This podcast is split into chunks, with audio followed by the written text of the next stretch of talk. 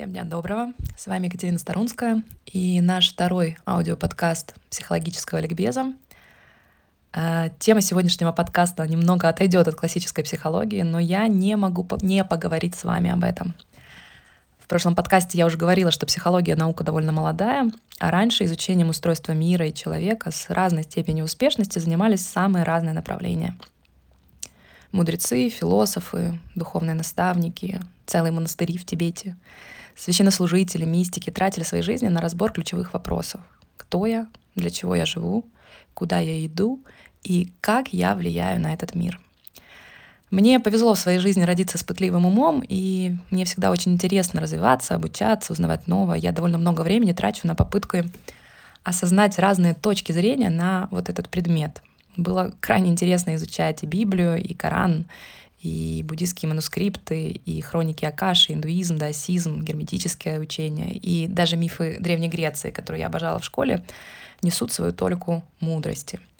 Очень э, прекрасное время мы живем, я считаю, потому что у нас есть доступ ко всему, к абсолютно разным зданиям.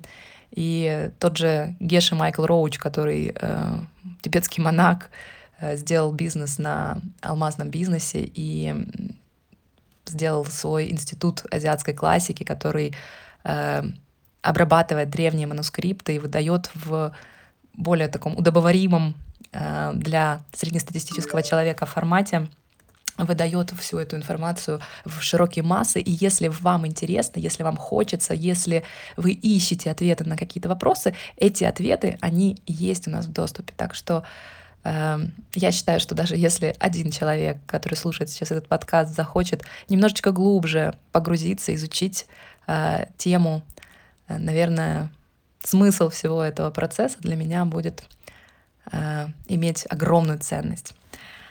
И вот чем больше я погружаюсь в это все, во все эти учения, во все эти школы, направления, чем больше нюансов каких-то узнаю, тем больше я убеждаюсь, что все вышеперечисленное говорит об одном. О том, что есть что-то выше наших представлений, что вот я, Катя, деточка 39 годиков, живу по мере силы возможностей, покупаю машины, открываю бизнес и воспитываю доченьку. Есть что-то большее над этим. Со всеми моими фильтрами, со всеми моими особенностями, со всеми моими родовыми историями э, есть какая-то более материальная структура, определенные законы Вселенной, законы в жизни. И их понимание, погружение в них дает нам очень много ответов, очень много смыслов, расширяет наш энергетический потенциал бесконечно, обеспечивает ресурсом, повышает качество самой жизни. По сути, психология без э, понимания вот этих законов, наверное, работать в таком э, ключе не будет, потому что закон э, имеет большую силу над любой наукой. И за, для психолога очень важно, чтобы качество жизни человека, который с ним соприкасается, после этого соприкосновения менялось, улучшалось. Это, по сути, вся суть и задача психологов, э, любых э, коучей, помогающих профессий, для того, чтобы человеку становилось немножечко легче проживать свою жизнь. И вот, вот эти вот э, древние учения, различные духовные изыскания, они очень важны, потому что как психолог я, например, нашла в духовных практиках, в духовных учениях опоры и понимание вот этих ситуаций, с которыми по-другому справиться практически невозможно для проживания которых, для адаптации людей, вовлеченных в такие ситуации, нужно что-то большее. Я вот про все ситуации, которые связаны с насилием, например, детским насилием особенно, смертью детей или вообще любыми потерями, в общем, с теми событиями, с теми явлениями в нашей жизни принять и прожить, которые очень непросто. И поэтому сегодняшний подкаст имеет такую достаточно странную и вроде бы на первый взгляд отдаленную от психологии э, сферу, но я предлагаю об этом поговорить, потому что очень долгое время я занималась э, поиском ответа на вопрос, что же такое свобода воли человека, что э, считается, что Бог дал там, да, свободу воли для человека. И в моем понимании есть, вот сейчас рукодельницы меня поймут, есть канва. Канва с общими законами. Но в рамках этой канвы мы свободны вышивать свою историю, свою картину, брать свои нитки, делать свои стежки. Но выйти с другой стороны, за пределы этой канвы мы не можем.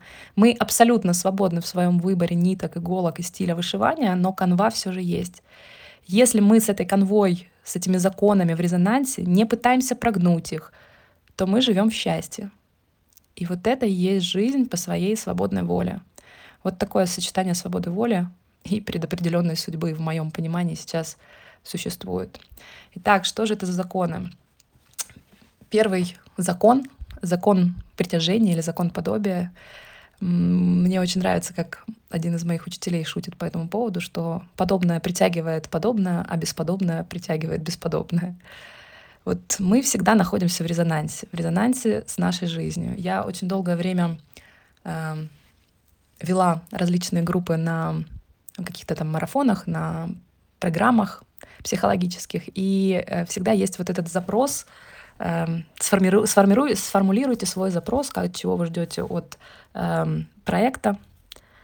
И очень часто, очень часто люди пишут о том, что я хочу там, построить гармоничную жизнь, я хочу построить гармоничные отношения со своим партнером.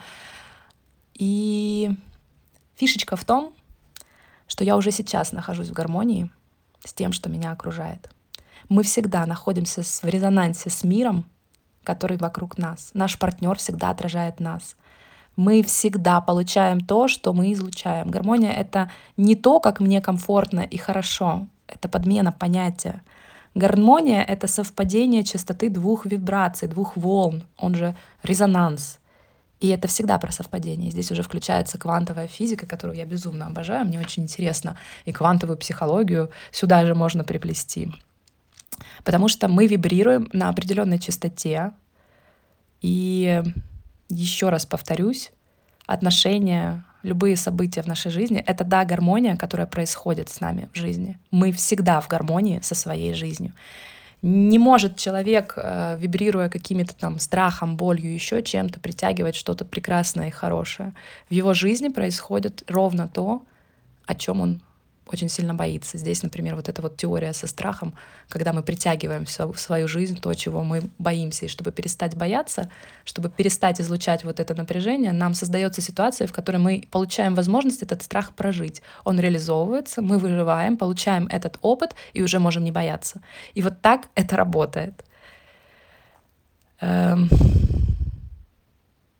Так что часто вот этот вопрос у женщин особенно бывает по поводу того, что э, я хочу отношения с таким-то человеком.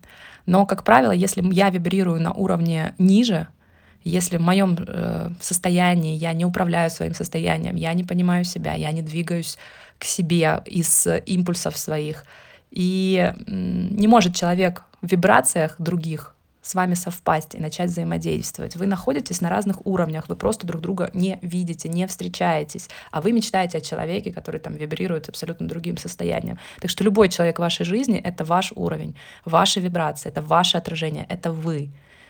И здесь нужно задуматься и посмотреть, а кто же меня окружает? как я отношусь к своему партнеру, какой он, как он проявляется ко мне, и почему это обо мне, как это со мной созвучно. Но главную мысль, которую бы я хотела, чтобы вы вынесли из моего спича, с нами все нормально в любой момент времени. С нами происходит именно то, что нам нужно. Вы даже сейчас слушаете этот подкаст, кто-то дослушал, а кто-то выключил на второй минуте, кто-то вообще не встретил этот подкаст. Но если вы его слушаете, значит, вы как-то созвучны с ним, вы вибрируете с ним на одном уровне. Он для вас. И важно помнить, что в голове есть мои мысли, в теле есть мои чувства.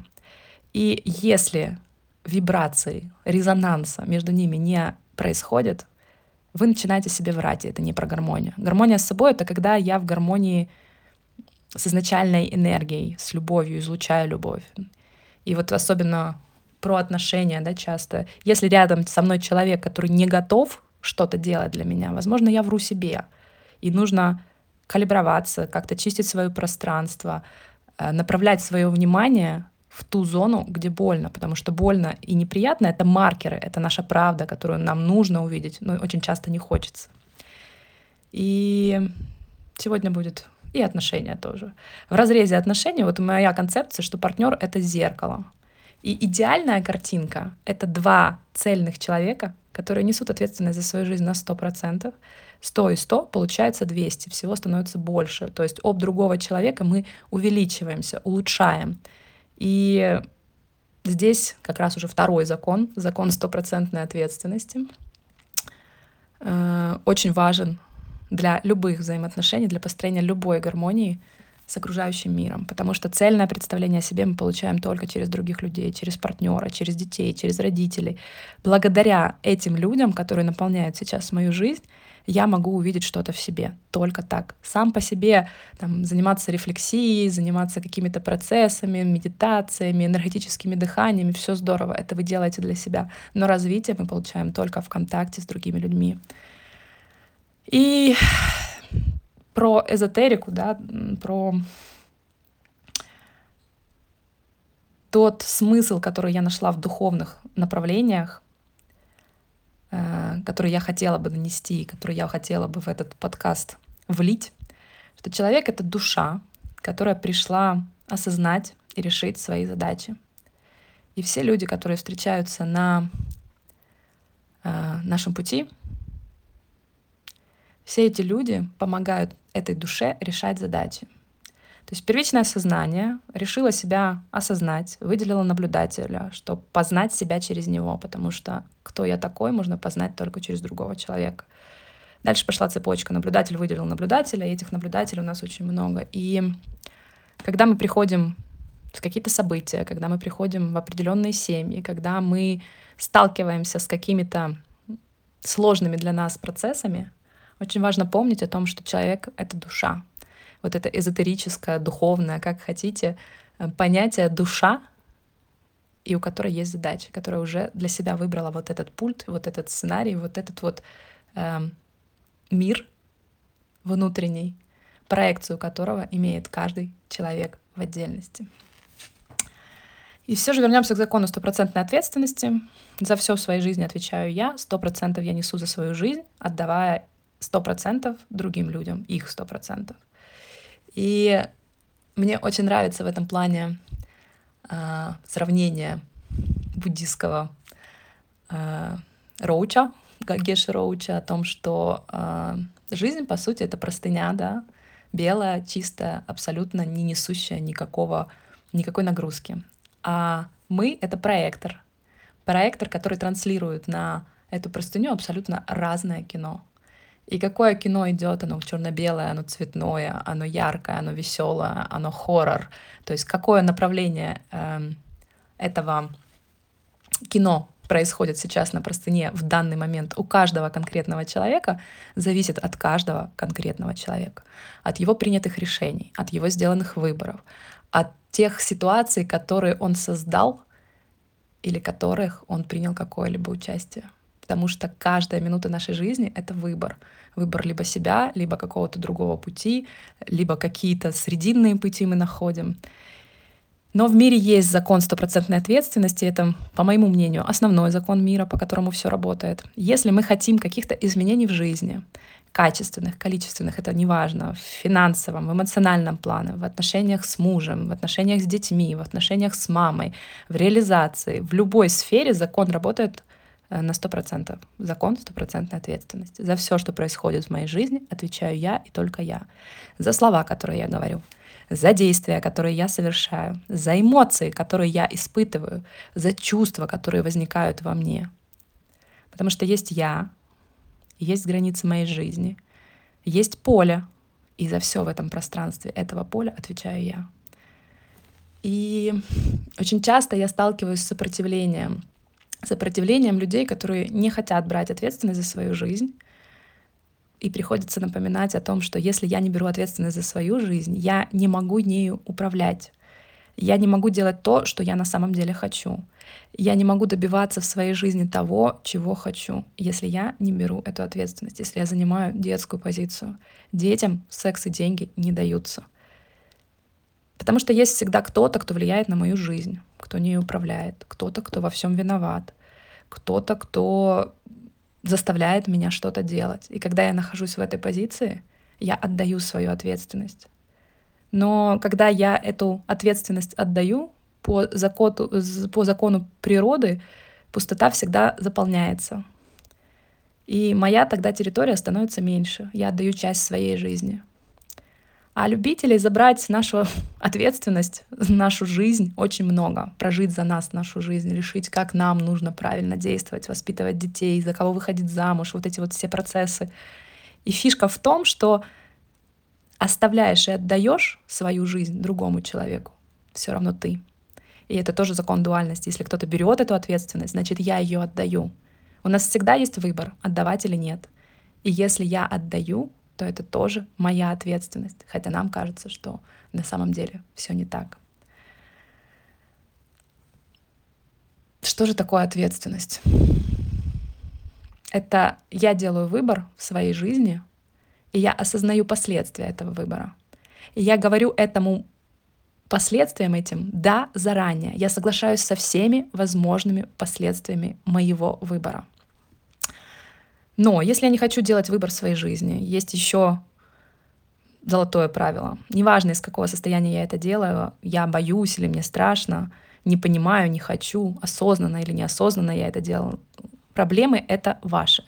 Когда я отказываюсь от своей жизни, то есть мне нужно сделать выбор, но я не могу его сделать. Мне страшно сделать выбор. Я не могу нести ответственность за него. А вдруг я ошибусь? А как мне перенести вот это вот все внутри себя? Как мне справиться? Как мне выдерживать в этом состоянии, если что-то пойдет не так? Я же не могу себя выдержать не идеальную, ошибающуюся. Тогда я прихожу к кому-то и прошу его сделать выбор за меня. Человек может сделать этот выбор очень радостно, но нужно понимать, что он сделает выбор не для вас, он сделает этот выбор для себя. Он сделает выбор, опираясь на свою картину миру, на свой опыт, на свое воспитание. Там очень много факторов. Но это не про вас, потому что у вас другое. У вас другой вот этот внутренняя модель мира, которая есть. Картина мира всегда отличается. И обстоятельства жизни у вас другие. И отдавая вот этот свой выбор, человек другой его сделает. Но последствия этого выбора, правильный он или неправильный для вас, разгребать эти последствия будете вы. Это тоже закон. И обвинять человека и быть жертвой, что вот это сделал ты, ты сделал неправильный выбор, ты мне подсказала неправильно, как мне воспитывать мою дочь, ты меня не научила правильно готовить борщ, и от меня ушел муж. Вы можете, конечно. Но эти последствия останутся в вашей жизни, и вам с ними разбираться. Хочешь, не хочешь, сложно будет тебе. И нужно вернуть себе вот это понимание, что на самом деле абсолютно все выборы делаю я. И мне можно ошибаться. Ничего страшного в этом нет. Когда у вас это получится, качество вашей жизни вырастет в разы. И еще дополню про ответственность, хотя сегодня тема заявлена другая, но понесло так понесло, поток ушел туда. Ты можешь не брать ответственность целиком и полностью за свою жизнь, можешь брать за какую-то часть.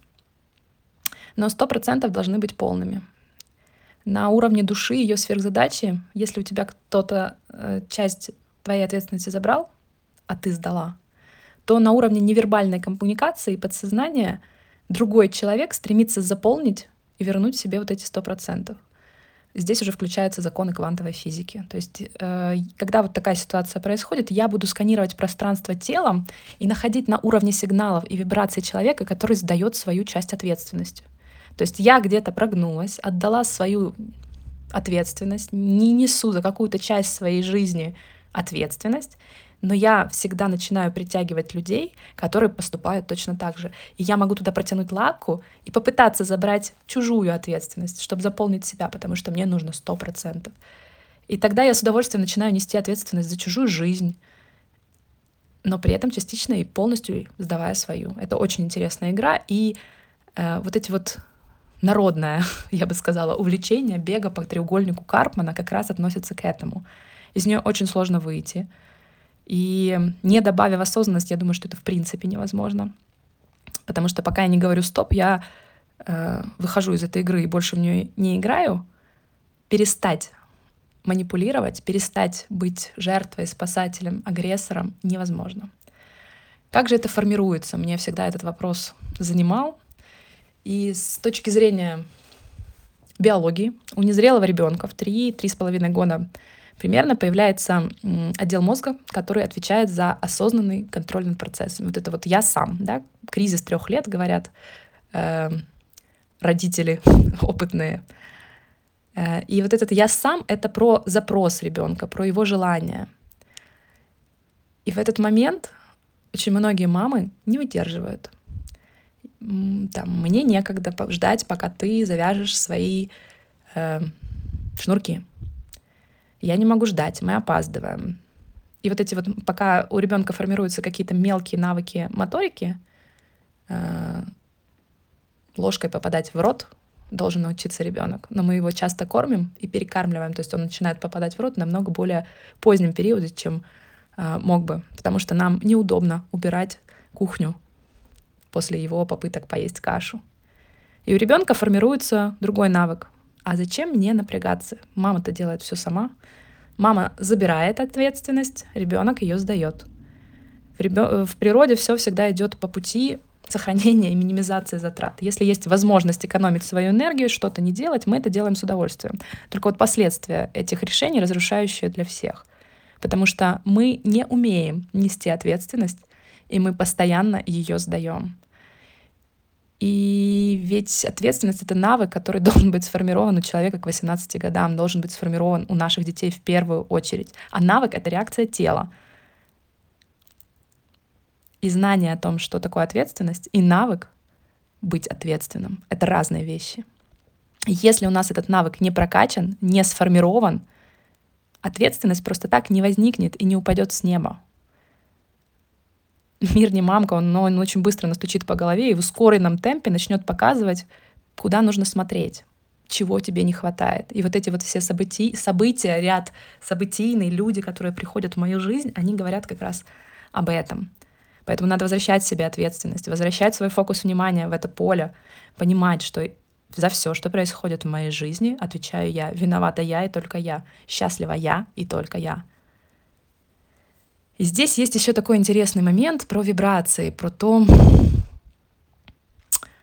как мы отдаем другим людям возможность решать за нас, оценивать нас. Вот это вот оценочное мышление, к которому мы все очень склонны сравнивать себя с кем-то. Почему так важно научиться не сравнивать себя, сравнивать себя с собой вчерашним, не уходить в сравнительные анализы э, людей окружающих.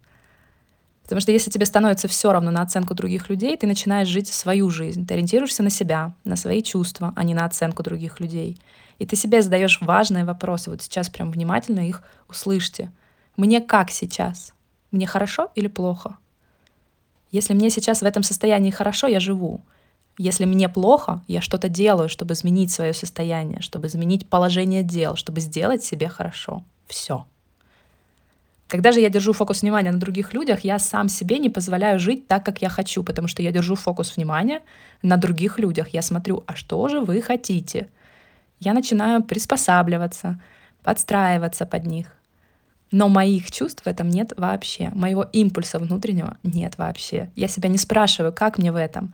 Мне хорошо от этого или плохо, потому что мой фокус внимания на оценке, на других людях. Я хочу оценку других людей получить. И что в этом случае делать? Забирать себя оттуда, возвращать себя себе.